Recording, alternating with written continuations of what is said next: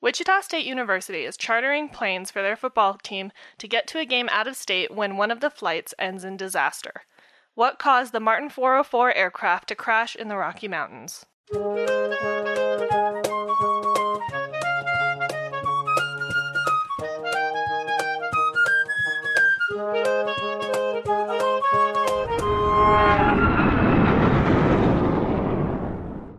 Welcome back to the Hard Landings Podcast, everybody, for episode 100! Woo! I'm Nick. I'm Miranda. And I'm Christy. I'm so excited! Also, fun fact this is a Miranda wage warning episode. Oh my god. As we notified Instagram earlier today, We, we uh, warned her in advance. She has no idea what's about to happen, but Nope. holy crap. uh, Nick thinks it's going to be worse than some of our other ones. I'm not so sure, I- but Uh, there we the number of times today we've been like, "Oh, she's going to get so mad about that." Yeah. Literally, someone on Instagram was like, Is it bad that I look forward to those episodes? I'm like, literally everybody looks forward to those episodes. And I'm 90% sure that person on Instagram was our patron Helen, so we see you. we see you. And also, you Thanks. right. And also, yeah. you right. Oh, and small congratulations to Helen. Oh yeah. For getting the married. Yeah. We had our uh, Zoom calls with our patrons over the weekend and yeah, she's So- told us that she got married. Congratulations! Yeah. Reminder that if you want to sign up for the newsletter, that information's on the website.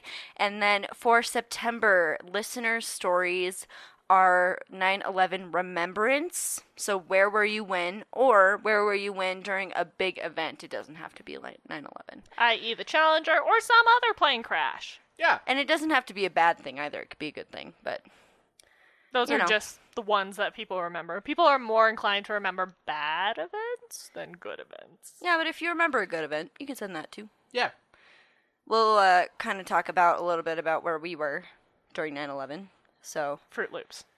That's what you remember. Fruit Loops. That is not what I remember. And watching Nine News. Thank you, Adela Arakawa. so there. all right. I think that's it for housekeeping. Happy episode 100. Happy 100! Yeah. We don't really have Woo! anything special to celebrate except that it's yeah, it's triple digit. So Triple digits. that also means we're only 4 episodes away from 2 years into this thing. oh, that's weird. Oh, God. So, what are we covering today, Nick? So, today we are covering the Wichita State University crash. Thank you to our fervent listener, Alan. Alan. I'm pretty sure you requested this because I'd get mad. Oh, yeah, I'm pretty sure, too. I'm not like pretty sure that's the case. And Oh boy. Also, for the record, since this is probably what will actually be the episode title, the tail number for this crash is November 464 Mike. Yes, we will talk about this a bit. Great. Okay. So this happened on October 2nd of 1970, which on October 2nd of this year, we will be in Vegas. So, as a reminder, if you are uh, round and about in Vegas on October 2nd, Go give ahead. us a shout. Say hey, hey. We will try to meet up. This was a Martin 404, which we have talked about in the past. The last time we talked about this was ages ago, though, Oh. Ages ago. TWA 260, I believe. which was episode. Let me guess. Let me guess. Let me guess. Um, It's early. I want to say seventeen. You're so close. 18. Dang it! 18. So Wow. close. You were close. And yes, with the tail number November 464, Mike. The captain for this flight was Danny E. Crocker. He was, are you ready for this? 27 years old. Okay. He is the captain. Cringy. I mean, We've talked about a 29 year old captain before. it's okay. There's nothing really inherently wrong with it. He had 2,452 hours total, so not a whole lot, but over 2,400 hours, of which 123 hours were on the type. So he only had 123 hours on the Martin 404, and he was a captain. What? Uh huh. Uh huh. What? It gets worse. And so it begins. The first officer was Ronald G. Skipper. He was 35 years old. He had 4,500 hours, so he had almost twice as much, of which 30 hours were on the Martin 404. We'll talk more about him in a minute. Okay. Uh, okay. We'll talk more about him in a minute. Wait, wait, wait, real, real, real, real quick, real quick. So the captain has a total of 153 hours. No, he has a total of 2,452 hours. Okay. He has quite a bit of time. He only has 123 hours on the type. Okay. Just want to clarify. He got his type rating at 11 hours in. So, Okay. so the aircraft was one of two Martin 404s being used for a trip from Wichita to Logan, Utah, for a trip for the football team from Wichita State University for a game. They were to stop over at Denver's Stapleton International Airport Hey, hey, hey. Hey, hey, hey, hey. The other aircraft being November 470 Mike. So similar tail numbers. We'll talk a little bit about both as we go along here. Both aircraft were owned by the Jack Richards Aircraft Company from Oklahoma City. Owned by Joseph H. Richard. Yes. The flight crews were provided by Golden Eagle Aviation. So now we have another company involved, which was headquartered in Oklahoma City as well. We will get into the logistics of how all of this works later. After it- my analysis. Yes, after her analysis. It's giving me really bad Manx 2 vibes. It's kind of along the same lines. The good news is is that ticketing is not an issue because this is a chartered flight. Right. Oh, okay. This was for hire. The first officer for the flight was the president of Golden Eagle Aviation. So the first officer with 30 hours on the Martin 404, he's the president of the company that hired that the crew belonged to. Uh huh. That face you're making? Yeah. It just goes way downhill from here. Way downhill from here. Okay.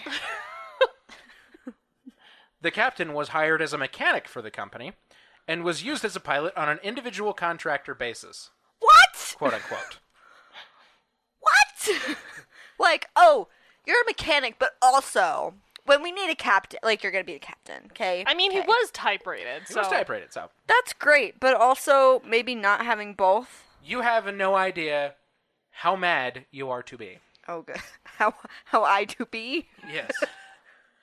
the flight planning for both aircraft was accomplished by Ralph Hill, who was the first officer on 470 Mike, So The other airplane. Other airplane. not the one in question. So, are they just specifically for certain aircraft? Like they're first officers on certain aircraft, or are they Yeah. flying at the same time? They're flying at the same time, so it's two planes like They in a each- little caravan, Yeah, they each have to carry half the team. half of the team Oh, and oh, they're oh, oh, being oh, oh. chartered to go all the way to So Okay, okay. because they're going on the same route, on, on, really only one flight plan needs to be made, and it'll apply to both planes. yeah, 'cause they're Oh, the same okay. type So- of airplane. so carrying they the same follow amount of behind people. each other. Yeah, Oh, I can see this going south real fast. it's fine. would That that part's fine. Well, we'll talk about it. So the crew of the other plane made the flight plan, which is fine. Okay. We're just making it clear that it wasn't this crew that filed the flight plan. Yeah. Okay. So the the planned flights for the day was all put together by Ralph Hill, the first officer on 470 Mike, and it was approved by cap- the captain of 470 Mike, which was Leland Everett. We won't ever talk about them again. Great. Weather from Oklahoma City to Wichita and Wichita to Denver was considered to be visual flight rules, and therefore both flights were planned to be direct under VFR. Okay. So they weren't even using any sort of instrument flight plans for either one of those. Okay. The Martin 404, if you don't remember, is a twin piston airplane, so it doesn't fly super high or anything. Not very fast, none of those things. It can carry a considerable amount of people because they are quite large piston engines that the airplane operates on. But yeah, they're twin piston engines. And they are pressurized cabins. They are pressurized, yes. So they can fly over 10,000 feet, which, you know, they kind of have to since they're flying from Colorado to Utah Yeah. But yeah, because there's mountains. Yeah. with 14ers, which, if you don't know that terminology, means mountains over 14,000 feet. There you go. You're going to learn a lot of Colorado things today. So, ma- so much Colorado slang today. It's going to be great. Great. All right. The flight from Denver to Logan was to go north on the Victor 4 Airway to Laramie, Wyoming, before turning west toward Logan via Rock Springs, Wyoming. The northbound routing would provide the flights with ample time to climb to a safe altitude before crossing the mountains. So it's not so much that they couldn't cross the mountains in Colorado. It's more of that this gave them more time to get to altitude. Makes sense. Yeah. Because they're not that powerful. A copy of the flight plans was given to the first officer, Skipper, Who was all reminder is the president of Golden Eagle. Yes. For use on 464 Mike. On the morning of the trip, the two airplanes were ferried to Wichita, arriving at 7:50 a.m. Mountain Daylight Time, so 8:50 a.m. in Wichita time, but We're in Colorado time here. all of this is going to be in Mountain time. Yay, mountain time. Yay! It's all very local. This was an easy one. At the time, 464 Mike was serviced with five gallons of oil per engine. Which, first of all, holy crap! That's a lot of oil. That, That is just a gives you an lot of idea, oil. gives you an idea of how big the engines are. and how inefficient they are. Yeah, we'll talk about how inefficient they are in just a minute. Catering was provided to both airplanes, and the football gear and passengers were loaded onto the planes. At 9:08 a.m., the flights departed Wichita, and 464 Mike departed with 36 passengers and three crew, as well as quote a friend of the crew who was to serve as an additional assistant stewardess on 464 Mike. End quote. what? Hey, Miranda, can you come be a flight attendant for a trip? Thanks. That's pretty much how it went. Excuse me? So, a person who isn't particularly. Uh-huh. Uh-huh. Is the backup stewardess now? Mind you, there is an actual stewardess on this airplane. but still, it's uh Were they trained to be a stewardess? the actual stewardess was. We don't know about the other one because there's no details. Uh-huh. Anyways, I don't like this. it just gets better from here. Oh, good. 470 Mike, on the other hand, had 35 passengers and three crew. So they were two people short of our 464 Mike. Okay. Both flights proceeded to Denver without issue. While en route, the first officer of 464 Mike visited with some of the passengers and informed them that they would take the, quote, scenic route, end quote, from Denver to Logan. Uh, hold, hold up, hold up, hold up. What? Okay, why are you not in the cockpit? This is One. the 70s. Okay, still, why are you not in the cockpit? Different rules. He could, this was technically legal. And scenic route?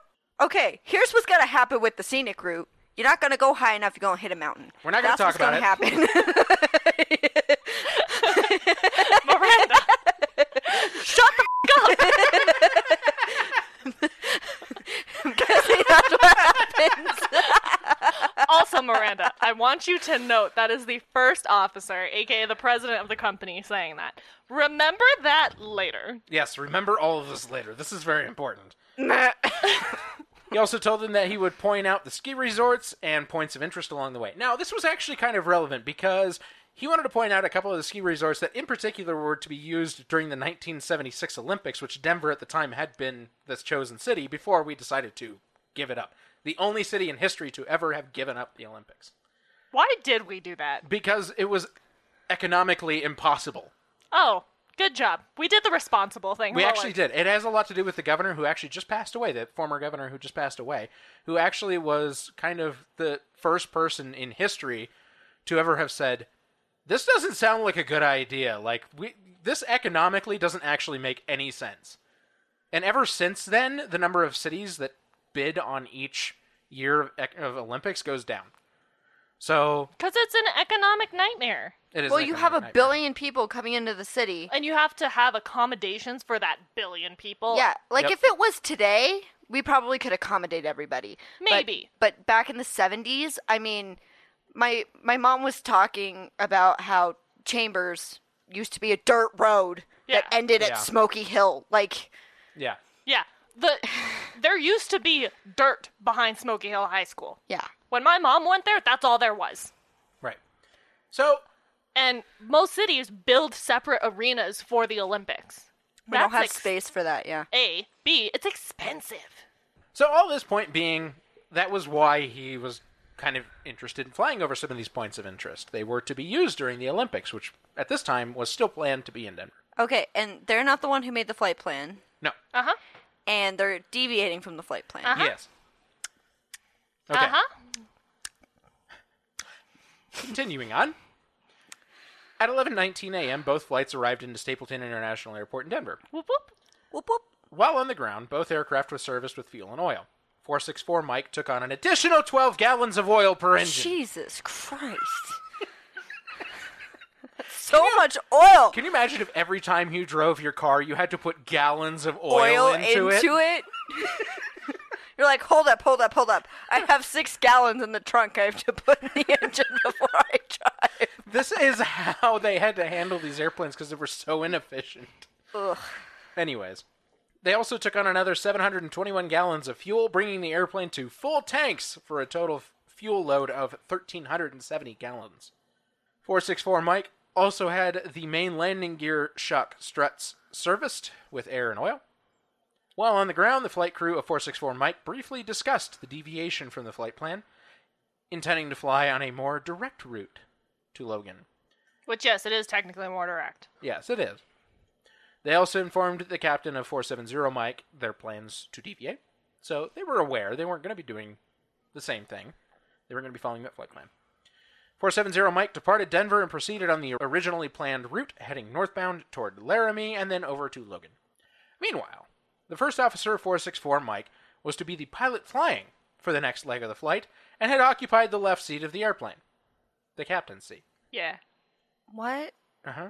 He had 30 hours of flying experience. Uh huh. on this airplane. On this he airplane. had 4,500 hours of experience. So he technically did have more than the captain in total, but less on the type. And he was not pilot in command. No, And he's he was sitting not in the pilot in left seat. command, but he was pilot flying. This feels like to me, like he's like, I'm the president, and you have to do what I tell you to. Like I'm that the is president, exactly. and I have more hours than you, and I'm older. You're than not wrong. Like, listen, like I realize you're the captain, but also I'm older than you, more experienced than than you, and I'm the president of the company. So get out of my seat. You. Yeah. yeah. So oh, You mad yet, bro? Oh, I'm sure we haven't even gotten there oh yet. no, oh no, no, no. I made Nick take things out of his narrative because Oh, no, I no. want to be the one. to I'm make you mad. irritated. Y- y- I knew you were gonna get mad with my part, and just you wait. You're gonna get so much worse with hers. Okay. They departed from runway 35 at 12:29 p.m. The airplane was about a quarter to a half mile past the departure end of runway 35 when the air traffic controller observed that the airplane was at a very low altitude and an unusual amount of black smoke was coming from the right engine. He informed the flight crew of the observation and asked if there was a problem. The flight crew replied, quote, "No, we're just running a little bit rich, is all." End quote. So, in aviation terms, when you're flying somewhere at altitude, say um Denver, something that people normally, uh, not normally, but commonly mistake when they're leaving out of say Centennial or Denver, you Yes. should not be full rich on No. your fuel to air mixture. You should be leaner than you are used so to. you reduce the fuel flow to accommodate the lower density in air flow coming into and the engine. therefore lower amount of oxygen.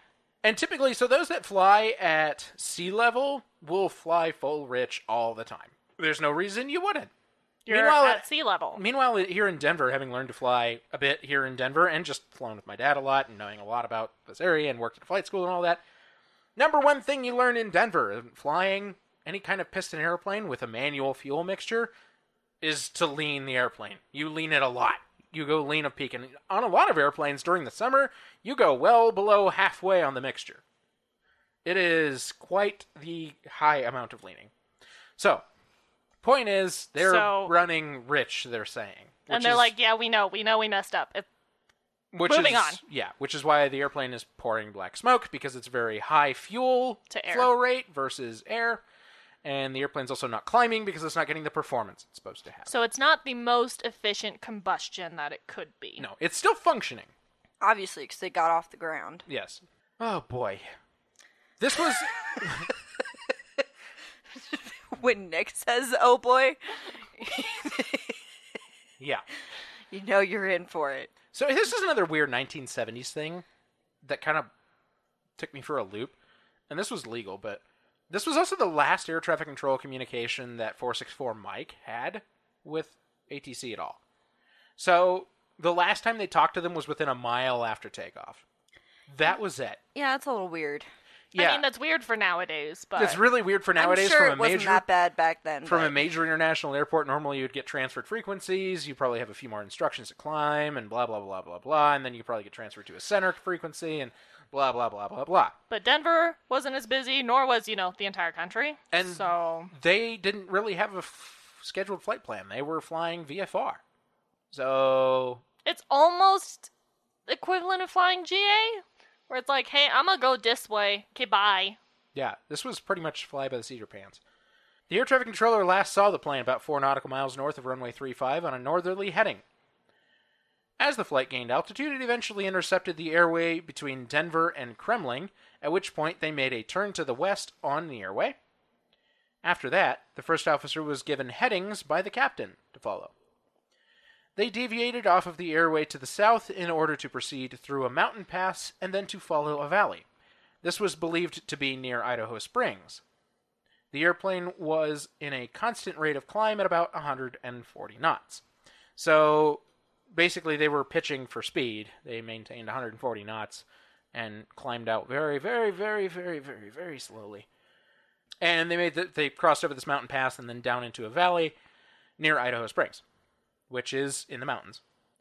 The flight intercepted Clear Creek Valley and then proceeded along US 6, which today is known as Interstate 70. Seventy. I seventy. I 70. Uh-huh.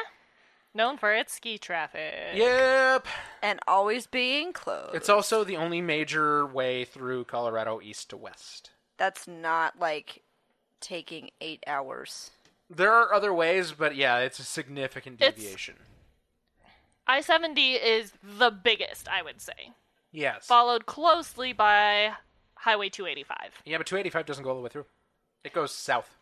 Yeah, it spits but out into New Mexico. I know, but like you can rejoin I 70 later. It's not the only way through the mountains. You can get through the mountains I'm not using saying 285. yeah, I'm not saying it's the only way through the mountains, but it's the only practical way. It's the only direct Well, road. because it goes straight through. yeah, it's the only direct road that reasonably goes from the eastern border to the western border of Colorado. Which I don't know if any of you guys follow the news is why it sucked recently when there was a ginormous mudslide on I seventy and it was Glenwood it Springs. yeah. destroyed it through Glenwood Canyon. and it was closed for weeks. Yeah, there was like a 280 something mile deviation. A four and a half hour Yeah. detour. Yeah, it was insane. Like there were signs that you know you see over the highway where it's like don't drink and drive. This one was like I seventy closed in Glenwood, four plus hour deviation. I'm so Yeah. sorry for truck drivers across the nation. Anyways, it's finally open again. It's still a mess though. So, anyways, they intercepted the Clear Creek Valley and proceeded along US Highway 6 slightly south of it past Georgetown and Silverplume toward Loveland Pass. These are all very uh, familiar places to us. Very. Georgetown is at 8512 feet. Silverplume is at 9118 feet, and the valley floor rises up to Loveland Pass at 11,990 feet. So the valley floor, the bottom of the valley, yeah, rises up to 11,990 feet. The mountains on either side of the valley west of Georgetown range from 12,477 feet to 13,000 feet. This is all just a reference. I should ask: Have they ever flown through mountains before? I These don't- crew, we don't know. Okay, because that's kind of an important thing. Because if you uh, if you've flown through this way before, I kind of understand doing that. But if you've never done it before and you don't understand the elevation, you're gonna screw yourself. I can't say for sure, but what we do know is that the crew's from Oklahoma City. A oh, B. I can give you a clue later that indicates that they have never flown this path before. For sure. oh, that's great. So let's fly on a path we've never flown on before, going deviating from our flight plan that would definitely have taken us safely to Wyoming, and let's go ahead and just do it because we can. Guess what? It gets Uh, worse. Oh, good. I don't know how it can get any worse. than Oh, that. this just gets way worse. Multiple eyewitnesses on the ground along the flight path noted that the airplane appeared to be flying low or very low as it flew through these valleys. Everyone who observed the airplane along the last 10 miles of Clear Creek Valley noted that the airplane was always below the mountaintops at all time. So they were low. Which, if you're picturing, because you've driven up I 70 before, yeah. this is a pretty narrow valley. Sort of. And it's, I mean, they have to be flying really low then. They're below the mountaintops. yeah, They're below 13,000 feet. We know that. that's so low. When the aircraft was in the vicinity of Dry Gulch, which is still there today, before Loveland Pass, the first officer noted that it didn't appear as though they would have enough time to climb to clear the mountains ahead of them at the end of the valley At Loveland Pass. at Loveland Pass. Okay, you sug- understand that. Did they do anything about it? He suggested to the captain that they should perhaps reverse course to gain some altitude. The airplane was flying along slightly to the left side of the valley when the first officer initiated a turn to the right, changing heading about 45 degrees by way of a 20 to 30 degree medium bank. As the airplane leveled off from this 45 degree heading change, the captain stated, quote, I've got the airplane, end quote, at which time he began turning the airplane sharply to the left and nose down. The aircraft began vibrating violently. Whoa, whoa, whoa, whoa, whoa, whoa, wait, wait, wait, wait, No, wait, no, wait, no, wait. no, no, so no, the- no. So they're turning right? No, now they're turning left. Now no, they're but they turning left. originally turned Yes. right. They turned right. And now they're turning left, left. Yes. and down. Why? At approximately 1 p.m. or maybe 1:14 p.m., I found two different times. One's in the report, one's on Wikipedia. I don't know. the aircraft struck trees at 10,800 feet on Mount Trelease before impacting the ground 425 feet later at an elevation of 10,750 feet, approximately 1,600 feet below the summit of the mountain. The aircraft broke apart on impact and a fire began. Many people likely survived the impact and began climbing out of the wreckage to safety. However, the airplane suddenly exploded, and many of the occupants were still inside, unable to get out of the crash site on- in time for this explosion to happen. Eyewitnesses on US 6 and workers at the nearby Eisenhower Tunnel project. Which Ha ha! which wasn't in existence yet. They were drilling the Eisenhower tunnel. They were drilling the Eisenhower Tunnel, and there was literally a bunch of construction people nearby that watched the whole thing happen. Ooh. Yeah, that's how close they were to the Eisenhower Tunnel, too.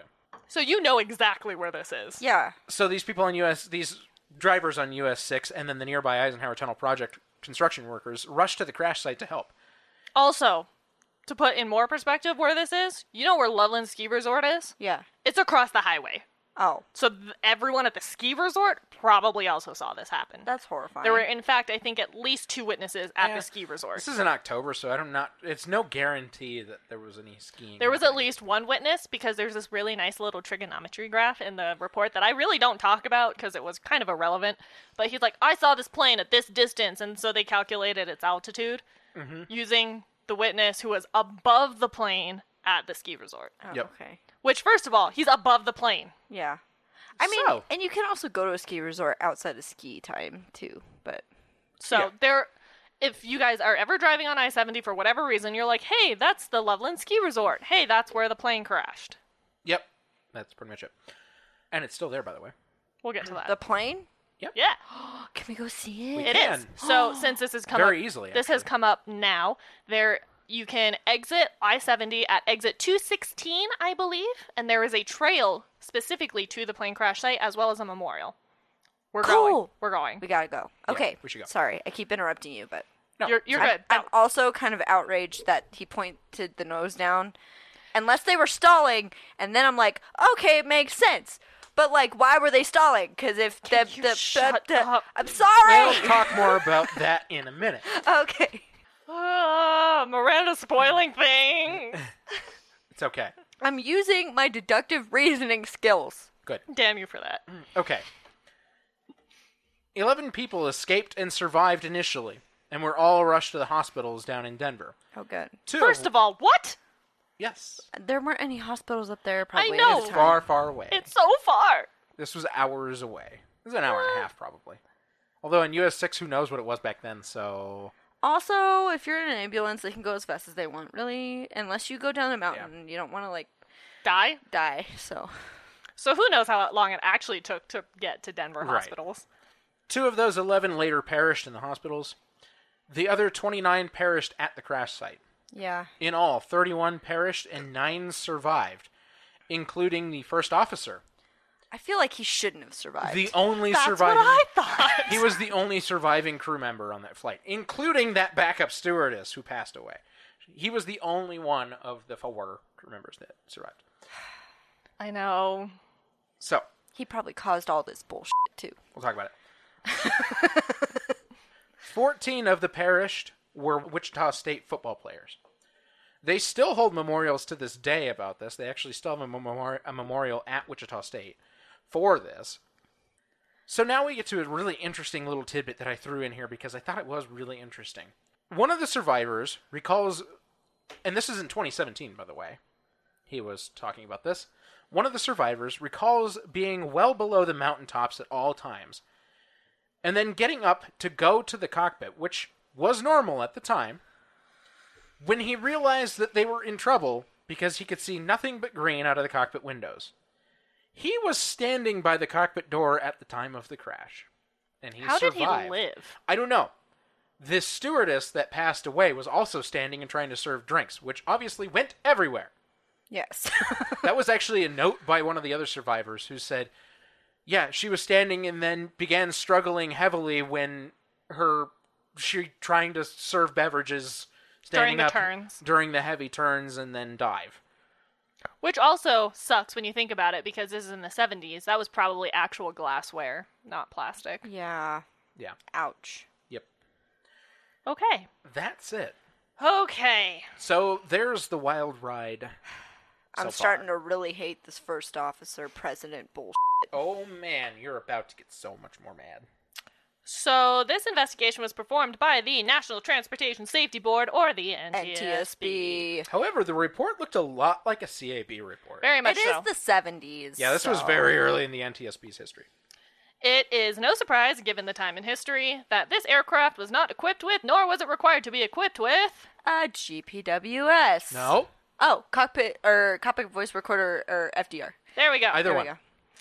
There were two witnesses who reported sounds of an engine backfiring, one of which was in Georgetown, side note, where you can catch the Georgetown Loop, which is a train ride.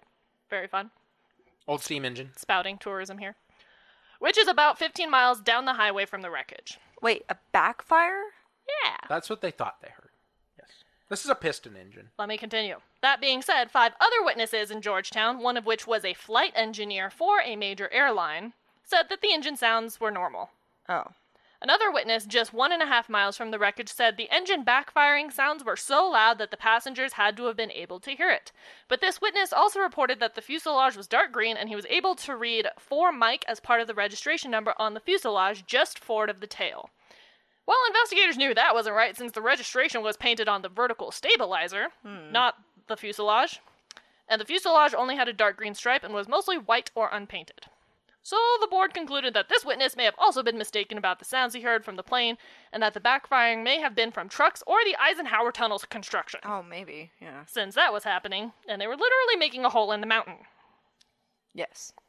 Other witnesses reported a small amount of black smoke in the right engine, but experts said that was normal and is indicative of having a slightly too rich air to fuel mixture What do you know? and shouldn't be of too much concern. So, quick question. Mm-hmm. Can you fix that?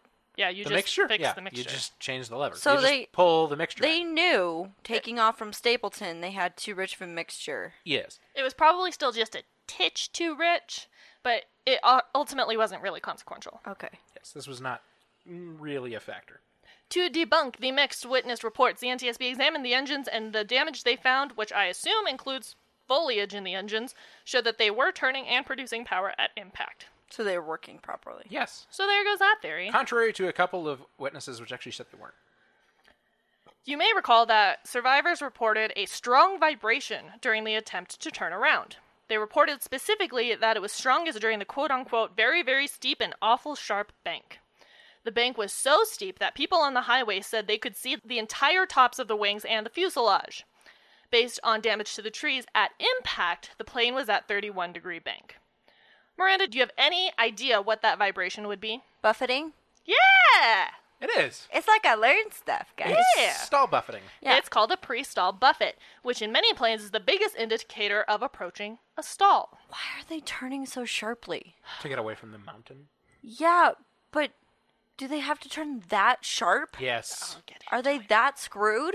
Yes. Oh, good. So, this was the natural stall indicator before stick shakers became more common, and experts on the Martin 404 said that the buffeting would start about six knots higher than the stall speed.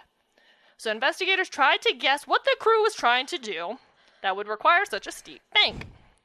And the first officer confirmed that they were trying to avoid terrain.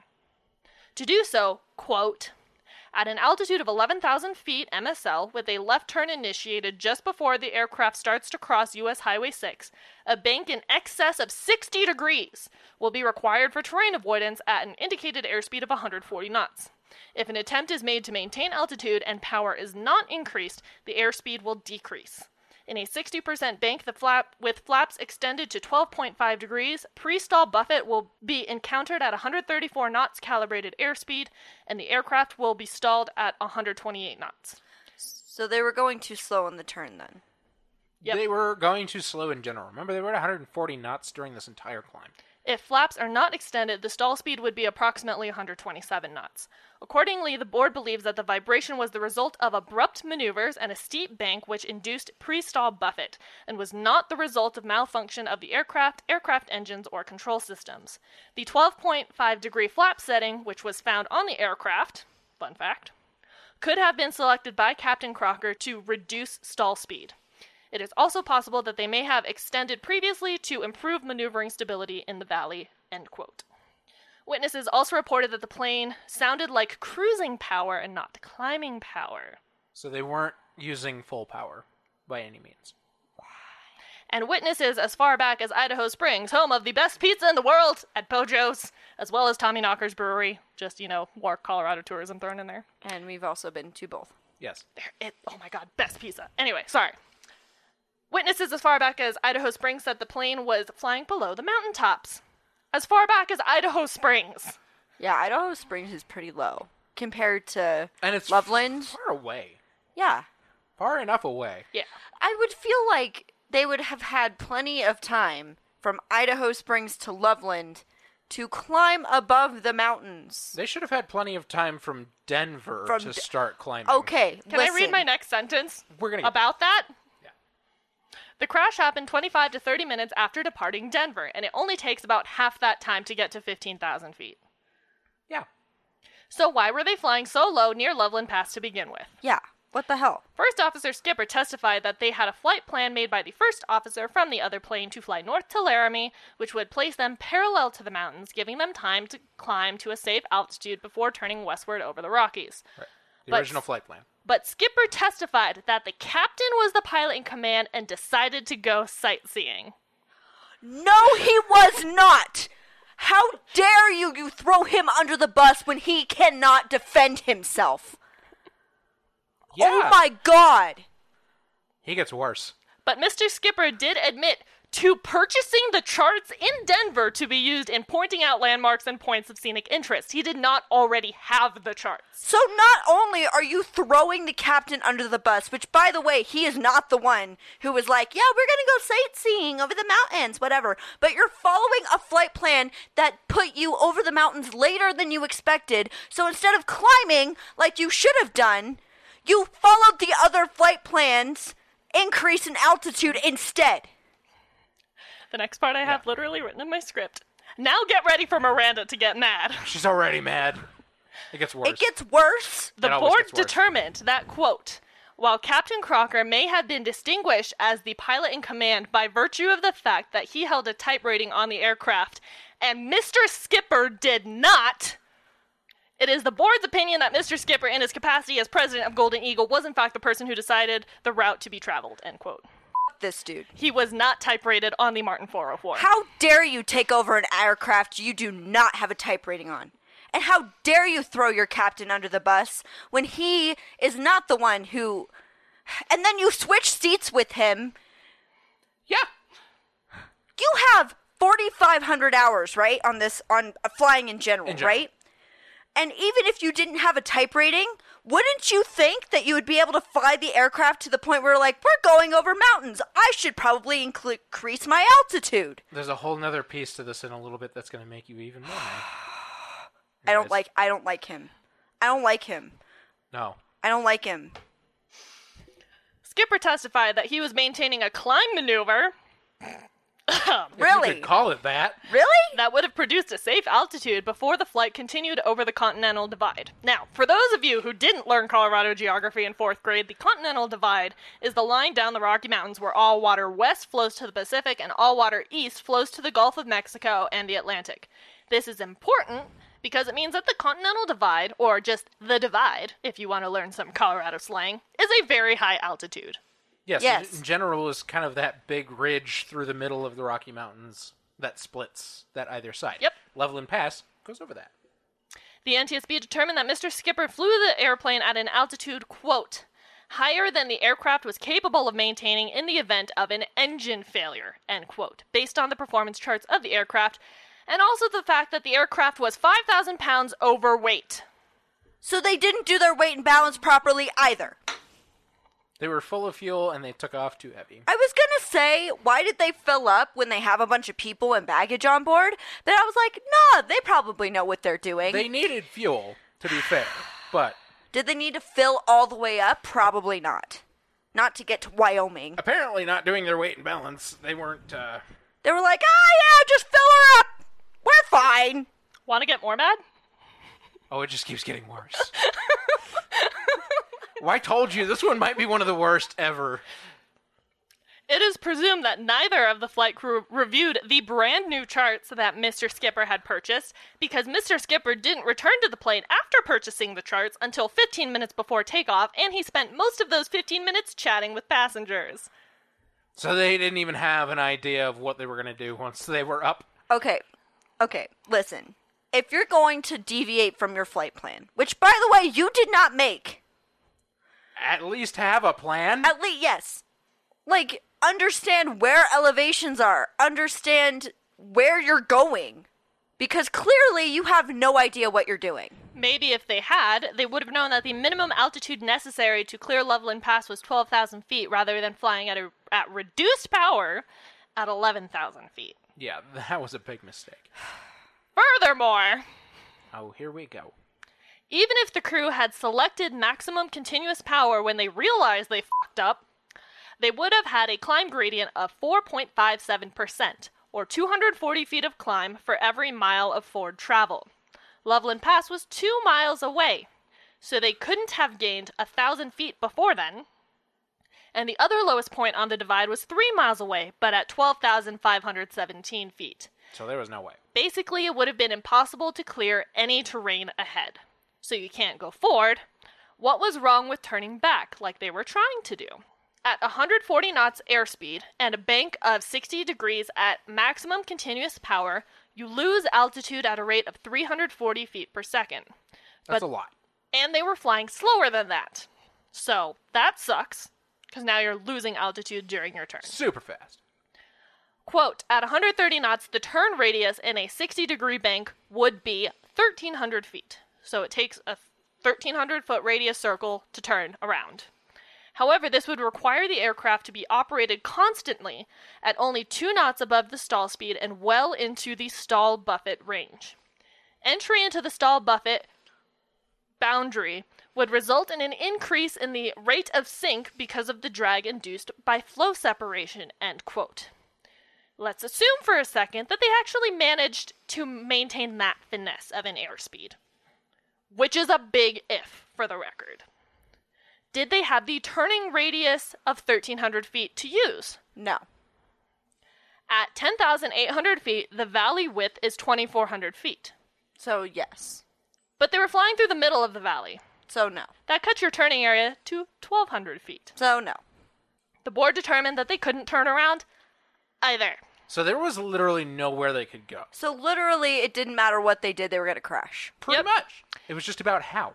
And another quote If the crew had been concerned about the aircraft's ability to clear the terrain ahead less than one minute sooner, when the aircraft was still one and a half to two miles east of Dry Gulch, a successful turnaround could have been executed with use of maximum continuous power and a bank of only 33 degrees.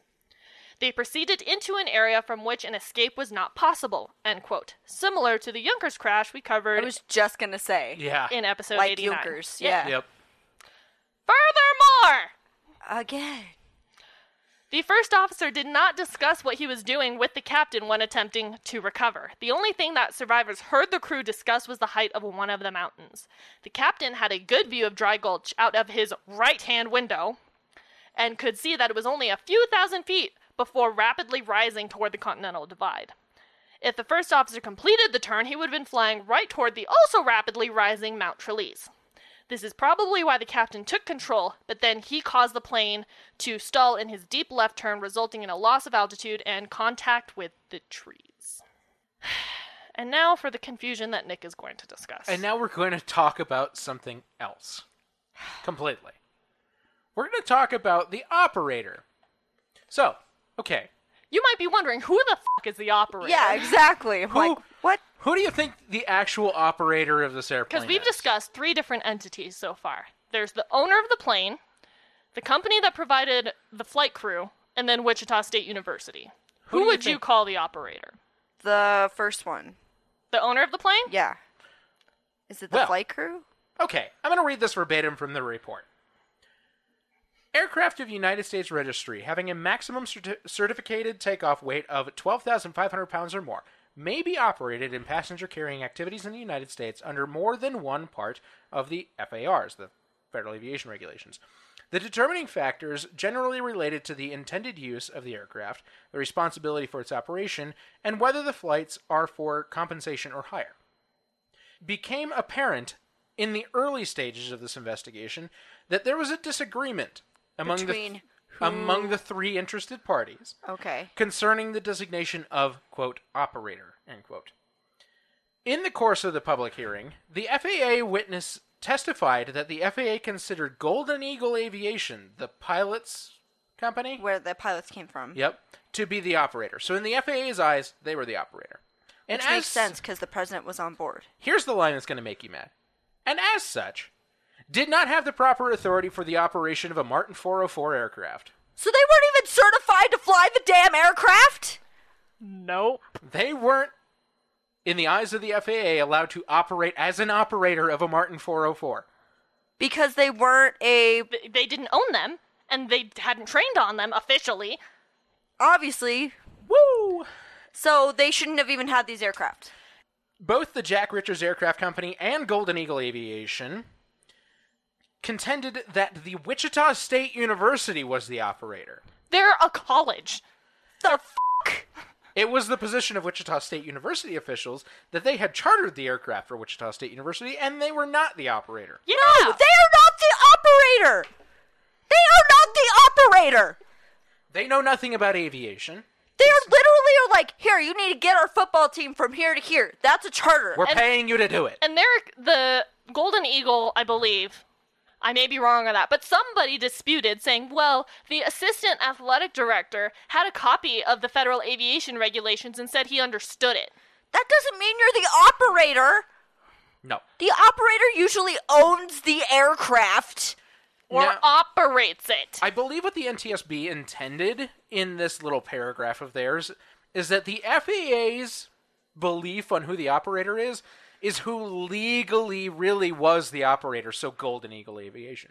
Because they were actually flying it. They were actually flying it. They were And- hired to fly the airplane for the company. Furthermore, I so this is now coming from a financial background. No money transpired directly between Wichita State University and the Jack Richards Company. It was, only Golden Eagle. through So- Golden Eagle.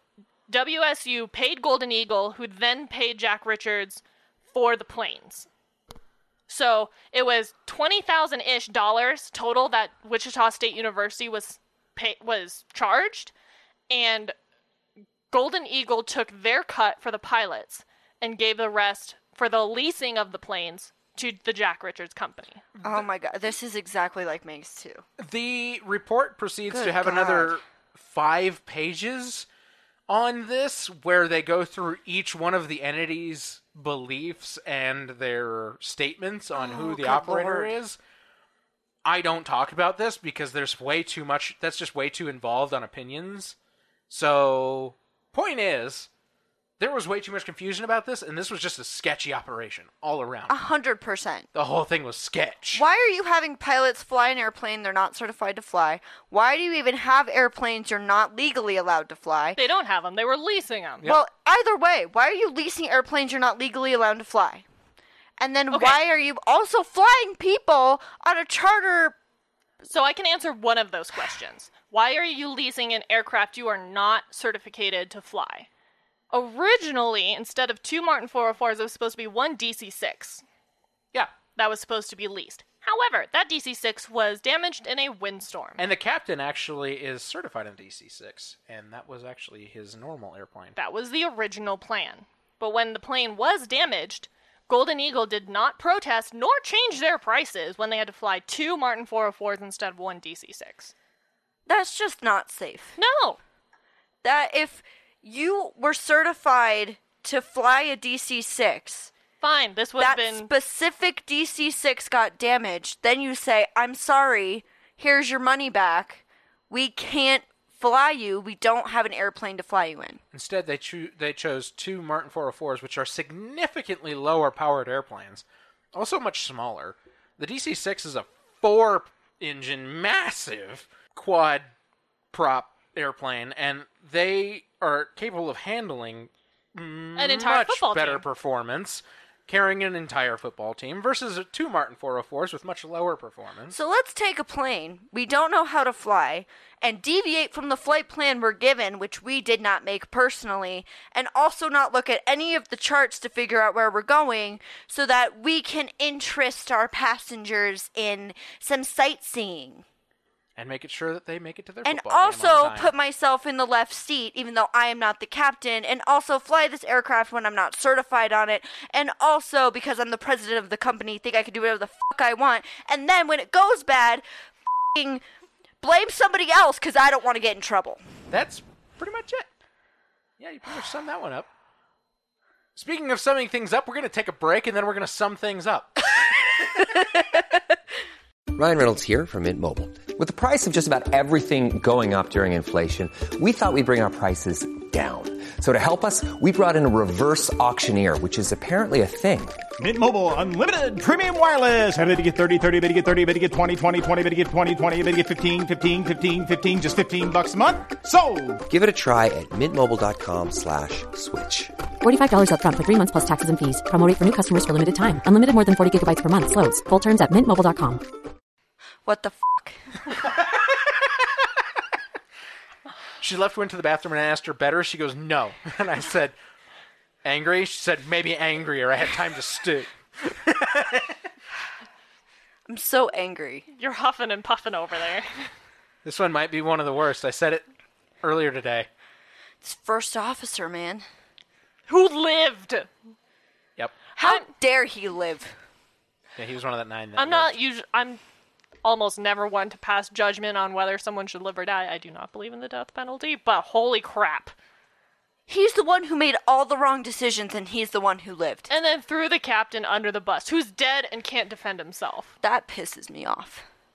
Also, you killed so many people on board because your bad decision making. Yep. All right, let's talk about some findings. There's eight of these. I'm gonna just read them verbatim because they're nice and succinct, the way that they do back then. Yeah, I was like, ah, old NTSB reports. Yes. Mind you, we're Great. only on page 31 of the report. Thank And God. that's pretty much it. okay. they found that there was no failure or malfunction with the aircraft power plants or control systems. The airplane was not to blame in any way whatsoever. no maintenance failures, no mechanical failures. Here's the one that threw me for a loop. They found that the crew was properly certificated for the flight. So No, he they wasn't weren't. type certified, but I guess that was legal because he Back was under the then? because the the pilot in command was certified. I hate that. I'm also not entirely sure that this airplane required two crew. Could be part of why. Oh, that makes sense. Yeah, because this is before the time of we talked about a few weeks ago where first Well- officers didn't have to be ATP rated. Blah blah blah. blah. Well, Well, even then, that's sad. even then though, like today on the Metro liner, which is a 19 seater. a 19 seater, you only need one pilot. Yeah, That said, obviously this first officer was trying to be a captain in this regard. He was taking control of every aspect of this thing. All right. they found that there was a current airworthiness certificate in the aircraft and an annual inspection had been performed, so the airplane was good to go. They found that the aircraft was 5,190 pounds over the maximum permissible takeoff weight at Denver and 2,665 pounds over maximum certificated takeoff weight at impact. So no matter what, it was above weight the whole time. They were also, had they actually been able to land at Logan, they would have been over the maximum landing weight. At Logan, I don't know why they filled up on fuel. they must have needed it to get wherever they were going. well, but- and they and they flat out just didn't look at any of the calculations. Obviously, Yeah. both pilots, because if they had done the proper calculations, they probably would have figured it out. But since neither of them are really experienced on this aircraft, would they have figured it out? I don't know. Well, they wouldn't have had time to. I don't know when they had time to do the weight and balance sheet because the first officer got back on the plane I don't know. 15 minutes before takeoff and spent most of those 15 minutes talking to the passengers. Yeah. They found that the original flight plan was altered to provide a quote scenic route end quote for sightseeing purposes. I definitely called it. Yeah, you did. Take the scenic route. You gotta hit a mountain. yeah. They found that the aircraft was operated over Clear Creek Valley at an altitude always below the mountaintops. They found that after the flight reached the Dry Gulch area, it was no longer possible for the aircraft either to climb over the terrain ahead or to execute a course reversal. So they were screwed either way. So yeah, the airplane was just done for. They found that none of the participants in this flight, the owner of the aircraft, lessee, or the company providing the crew and other services acknowledged that they were the operator and accepted responsibility for the safety of such flight. Nobody took responsibility in the end. That's why the NTSB and the FAA had a problem with this. 100%, I would say it's on the first officer. That's all Yeah, eight findings. it's by the way. all Golden Eagle is the Yeah. operator, hands down. I don't know why you would think it was Wichita State. Yeah, that just. Or doesn't seem even right. who rented the airplane. Because That- frankly, well, that is who rented the airplane. well, I mean, the person they got the, the company they got the airplane the from. owner of the airplane, Ja- the Jack Richard. Yeah, Jack Yeah. Richards Company. It wasn't them. No, they No. they were just like, oh, you want to use my plane? Pay me money. Yeah. You fly it. Also, I, I know we're going on a sidetrack here, but if they were meant to rent a DC 6, there was nowhere else they could rent a DC 6 from. Possibly not because those were pretty. Well, and it's not even so much that, it's that the Jack Richards company said, This got damaged. Here's what I have to offer. Take it or leave it. And they just took it. And Golden Eagle took it when they shouldn't have. Yeah, It's not like you couldn't go to another company. Now, I did we didn't do enough deep diving into the business end of it, but I don't know how desperate Golden Eagle was for cash. That may have been a factor. I'm sure it probably was. because it wasn't if the DC6 was down cuz here, let me let me backtrack a little bit. They had leased this entire situation not just for this flight but for the entire season. So, I don't know how many future flights this would have impacted if they didn't take the DC6. If they or if they didn't take the two Martin 404s.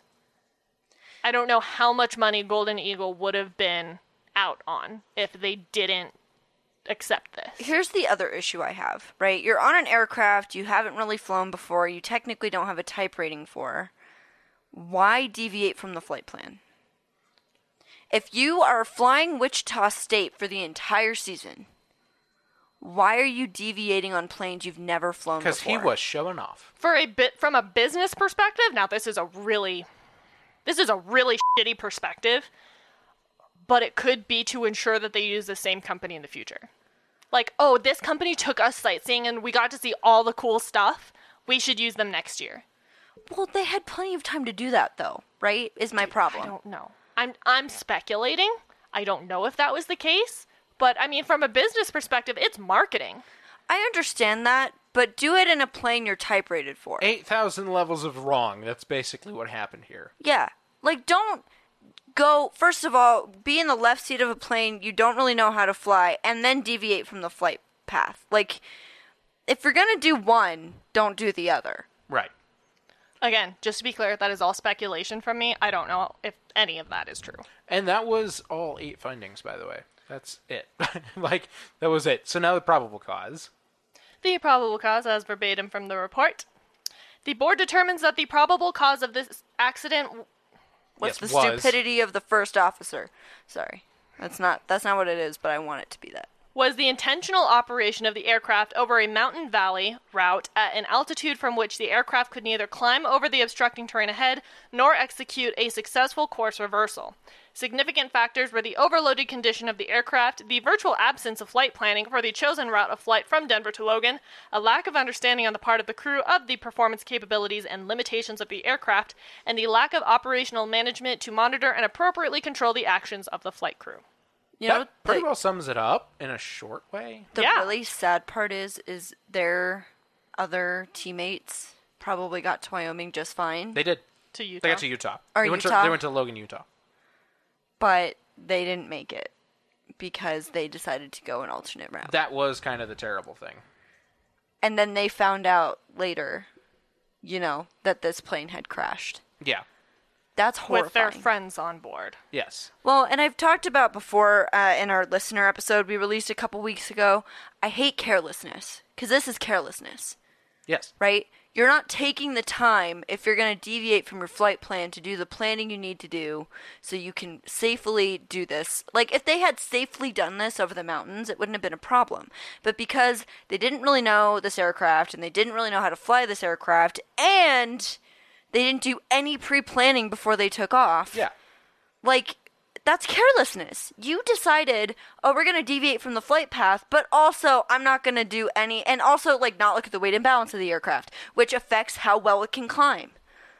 Yeah. Like, if you're going to do that, people are going to die. And guess what? People did die. And it's your fault. How did he live with himself after that? Don't know. I don't know. I don't know anything more beyond that. I, I still can't believe, like, out of all of this shit that happened, that he blamed the captain. It pisses me off. Because he did that to cover his ass. I'm sorry for how much swearing is in this, but that's how vehement we are about it. And I'm sorry if it seems like we're really attacking a single person, but there's pretty much one person to blame in all of this. And it's pretty evident. It's really sad to me that the captain had tried to recover and he just couldn't. Because He he's, realized. he's the one who tried to save the aircraft because he knew they were in a dangerous situation. And he ended up, you know, putting it in the ground.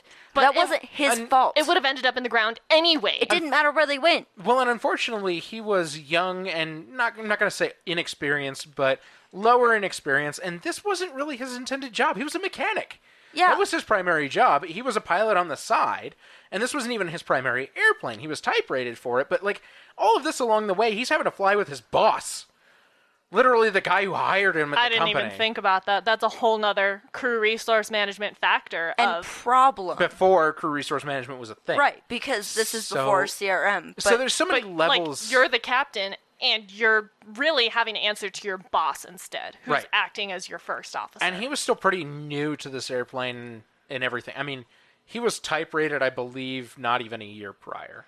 Well, and more than that, they brought on a, another crew member who could potentially not have been certified to be a crew member. Yeah.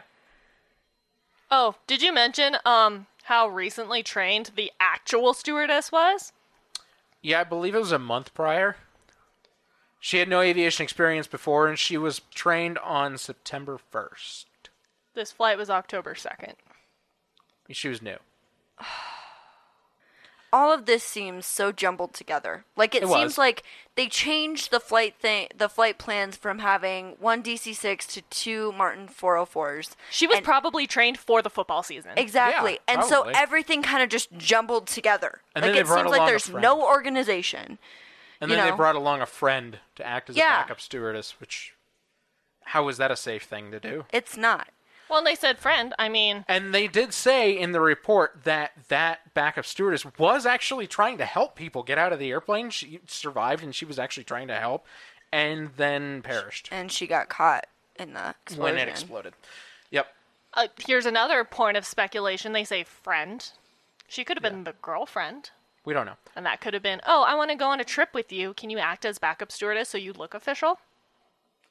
I have no idea. I really don't That know. is speculation. no matter but the fact, they weren't any part of the actual crew. They just weren't.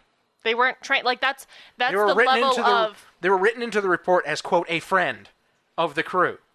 that's the level of flying by the seat of your pants. This is Yes. Like I said, it just seems so jumbled together. Yeah. like like they weren't planning on flying two planes for this flight. Shall we do the recommendations? Yeah. There's no list here. I'm just going to read this verbatim from the report. It's only two paragraphs, and it's interesting. The testimony given during the public hearing held in connection with this accident indicated a widespread misunderstanding by educational institution and business concern personnel of the problems and regulations involved in the operation of large aircraft or the responsibilities of lessees of an aircraft. Accordingly, on November 9th, 1970, the board issued a safety information release recommending that potential users of large aircraft on a short-term charter basis question providers of such services as to the type of operations for which they have been certificated.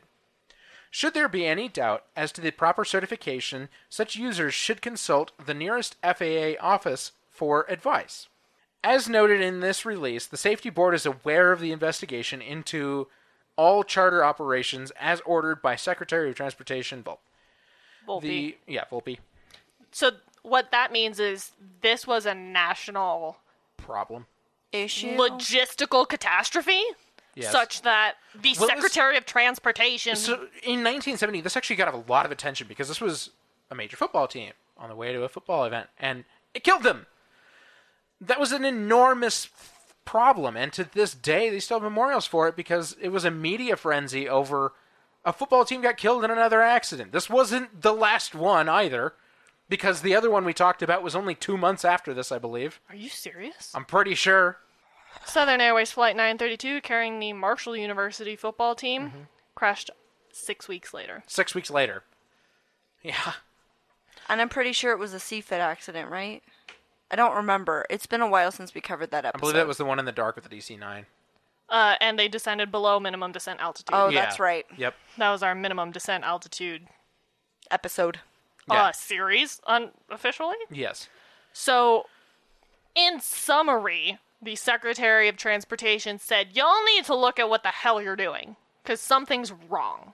Obviously. So, it became a national audit Yes. of charter operations, And all my- charter operations. Mind you, these days, charter operators, they have their own crew and their own airplanes, so they do it all. It's part of being Part 135. And in any case, most football teams and sports teams and things like that, they either hire a 121 or a 135 operator, which have to be at a very high level of certificate. And that applies to both collegiate level teams as well as professional level teams. National, yeah. Yep. National teams. We continue. The board is in accord with the need for such an investigation and is hopeful that the results will establish safe practices in all charter or leasing activities. Concerning the suggested regulatory changes contained in FAA's Notice of Proposed Rulemaking 70 41, the board is in complete agreement with the conclusion in the notice that there is a need for regulatory action in that area. Accordingly, the Safety Board has forwarded comments on the proposal to FAA Administrator Sheriff uh, Schaefer. Schaefer. These comments are contained in Appendix J to this report. So now we're going to go down to Appendix J real Oh, quick because that well because it doesn't clarify exactly what that actually is. I think it's Oh, this. it's just reiterating that they're in complete agreement. Okay.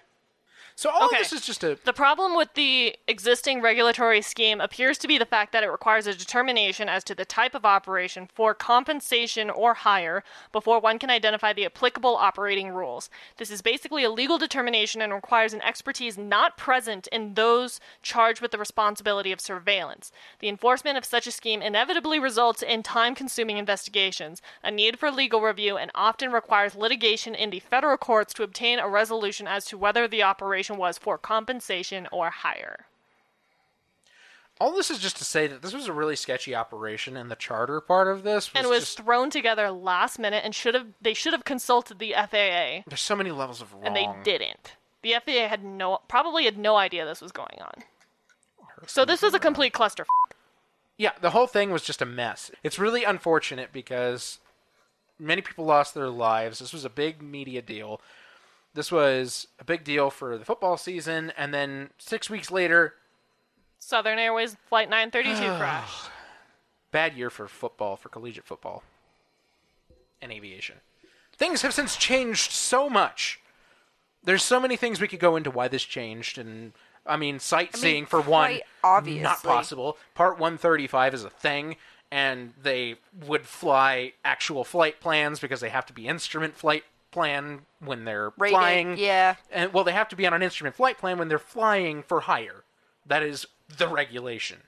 And furthermore, they can't carry passengers below a certain altitude, and the airplanes can't fly through the valleys like that with passengers on board. And we have GPWS, and there's a billion things that have changed since this happened. And it's really unfortunate that this operation was so sketchy that it cost the lives of people that were really just professionally trying to get somewhere and do their thing. And they would have no idea. Yep. That's like the big problem I have. Their life was in somebody else's hands, and they There was nothing disregarded all of it. they could do about it. it's unfortunate. Would you say this is your top rage episode? I don't know. I mean, I U.S. still- Bangla was pretty bad, Yeah.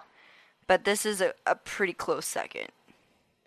Partner is also not great, or not Partner. Uh, Pinnacle, Pinnacle. Airlines was pretty bad too. But this drives me nuts because the person who actually caused all this to happen blamed somebody else And all of this was instead of just taking it and going, "Yeah, this was my fault." and all of this was super preventable. A hundred percent. If they had just flown the flight plan they were supposed to, it would have been fine. Do the job you're given to do. Don't do something for fun that could be dangerous. Someday we'll cover the flight that did that in France, Oh yeah, and it did not go well. Yeah. And it did Did not go, well. So that's that. Thanks for coming to my rage episode, everybody. That was the Wichita State University football plane crash, otherwise known as November 464 Mike. Yep. Thanks for listening. Thanks to Alan for recommending this rage episode. Thanks, Alan, for recommending Pretty sure the that's a rage. hundred percent why you Oh, recommended he- it to us. He admittedly recommends things to hear your rage. I know. so he absolutely did this to hear your rage. as long as I've never heard of it before, I do rage pretty good at them. And this one's local. We're gonna go see this crash. So you I can really go be, want to. You can I go be kinda- mad in person. I kind of want to go see it before it airs, but I know that's like a really tight timetable. Yeah, we really don't have time. No, I would love to do it though. need to do it before it snows, though. That's more of my point. Yeah, maybe two weeks from now. We'll go see this plane crash. Yeah. We'll take pictures of me getting mad in person. It's not a far hike at all. No. It's r- off the highway. Like it's I think it's a quarter mile hike off the highway. Oh, that's like super that. easy. It's pretty easy. So All right, friends. Thank you for coming to the Rage Fest. Thank you to our patrons. Obviously, you guys make everything happen. We just, I just want to reiterate real quick. If you have to drop patronage or you have to drop the amount you do a month, please do so. We realize that financial situations change, or sometimes you're just you don't listen to it as often, or whatever. We appreciate your patronage in any form that you gave to us, and thank you for joining us. If you leave, and if you're still here, thank you still, even if you lowered your amount that you contribute, because we appreciate it either way.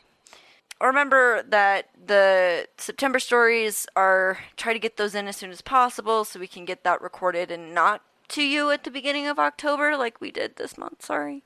Uh, Yeah.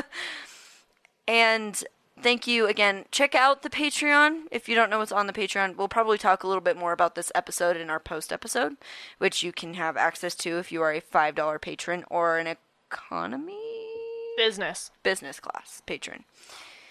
And economy is the $2, which you just get ad free episodes on. And merch. and merch. You get a you get a sticker little sheet. bit. Get a sticker sheet. you get a little bit of sticker stuff. So, but thank you so much, and you get the the EVPs we talked about last October, which I have another EVP that we can talk about. I'm sorry. What? Yeah, it's actually Cool. we can listen to it during the post episode because it's I put it on Which, the- for those of you who aren't uh, paranormal savvy, is electronic voice phenomenon. yeah. Sometimes we catch some stuff while we're recording and I'm editing, and I'm like, the hell is that? What is that? Good we times. believe in the paranormal. I know probably a lot of you don't, but and that's, that's okay. part of what you get. Yeah. So if you want to hear all that stuff, you can go check out Patreon. You can look us up on Patreon. We'll pull right up. Or you can just go to the website and look up on, on our Patreon info page. You can also go see all what's included with the Mirandasodes. We have a, a short episode one. We need to do more. Okay, in our defense, Brendan said that he would take over responsibility of that, so that's on him now. Uh, well, we'll see whenever that happens. Yeah. He's like, I liked doing research when I was on the podcast. and Like, now me and him are both back at school, and it's like Yeah. an Busy. actual freaking Cluster? Yeah. Yeah, I get it.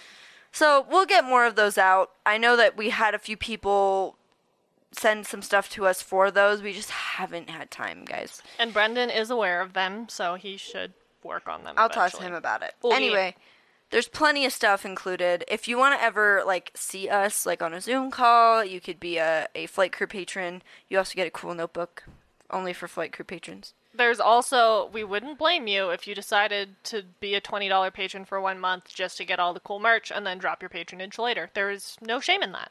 or eh, just doing that to get any of the merch, really. If you want to see what's included merch wise, go to the website, it's lined out. You can also go to Patreon, it's also lined out there. So, There you go. There's also the merch page, which, by the way, we posted on Instagram today of Milo wrapped up in our Hard Landings blanket, which you can get. Yes. And Lots of another stuff. hard We landings keep- blanket.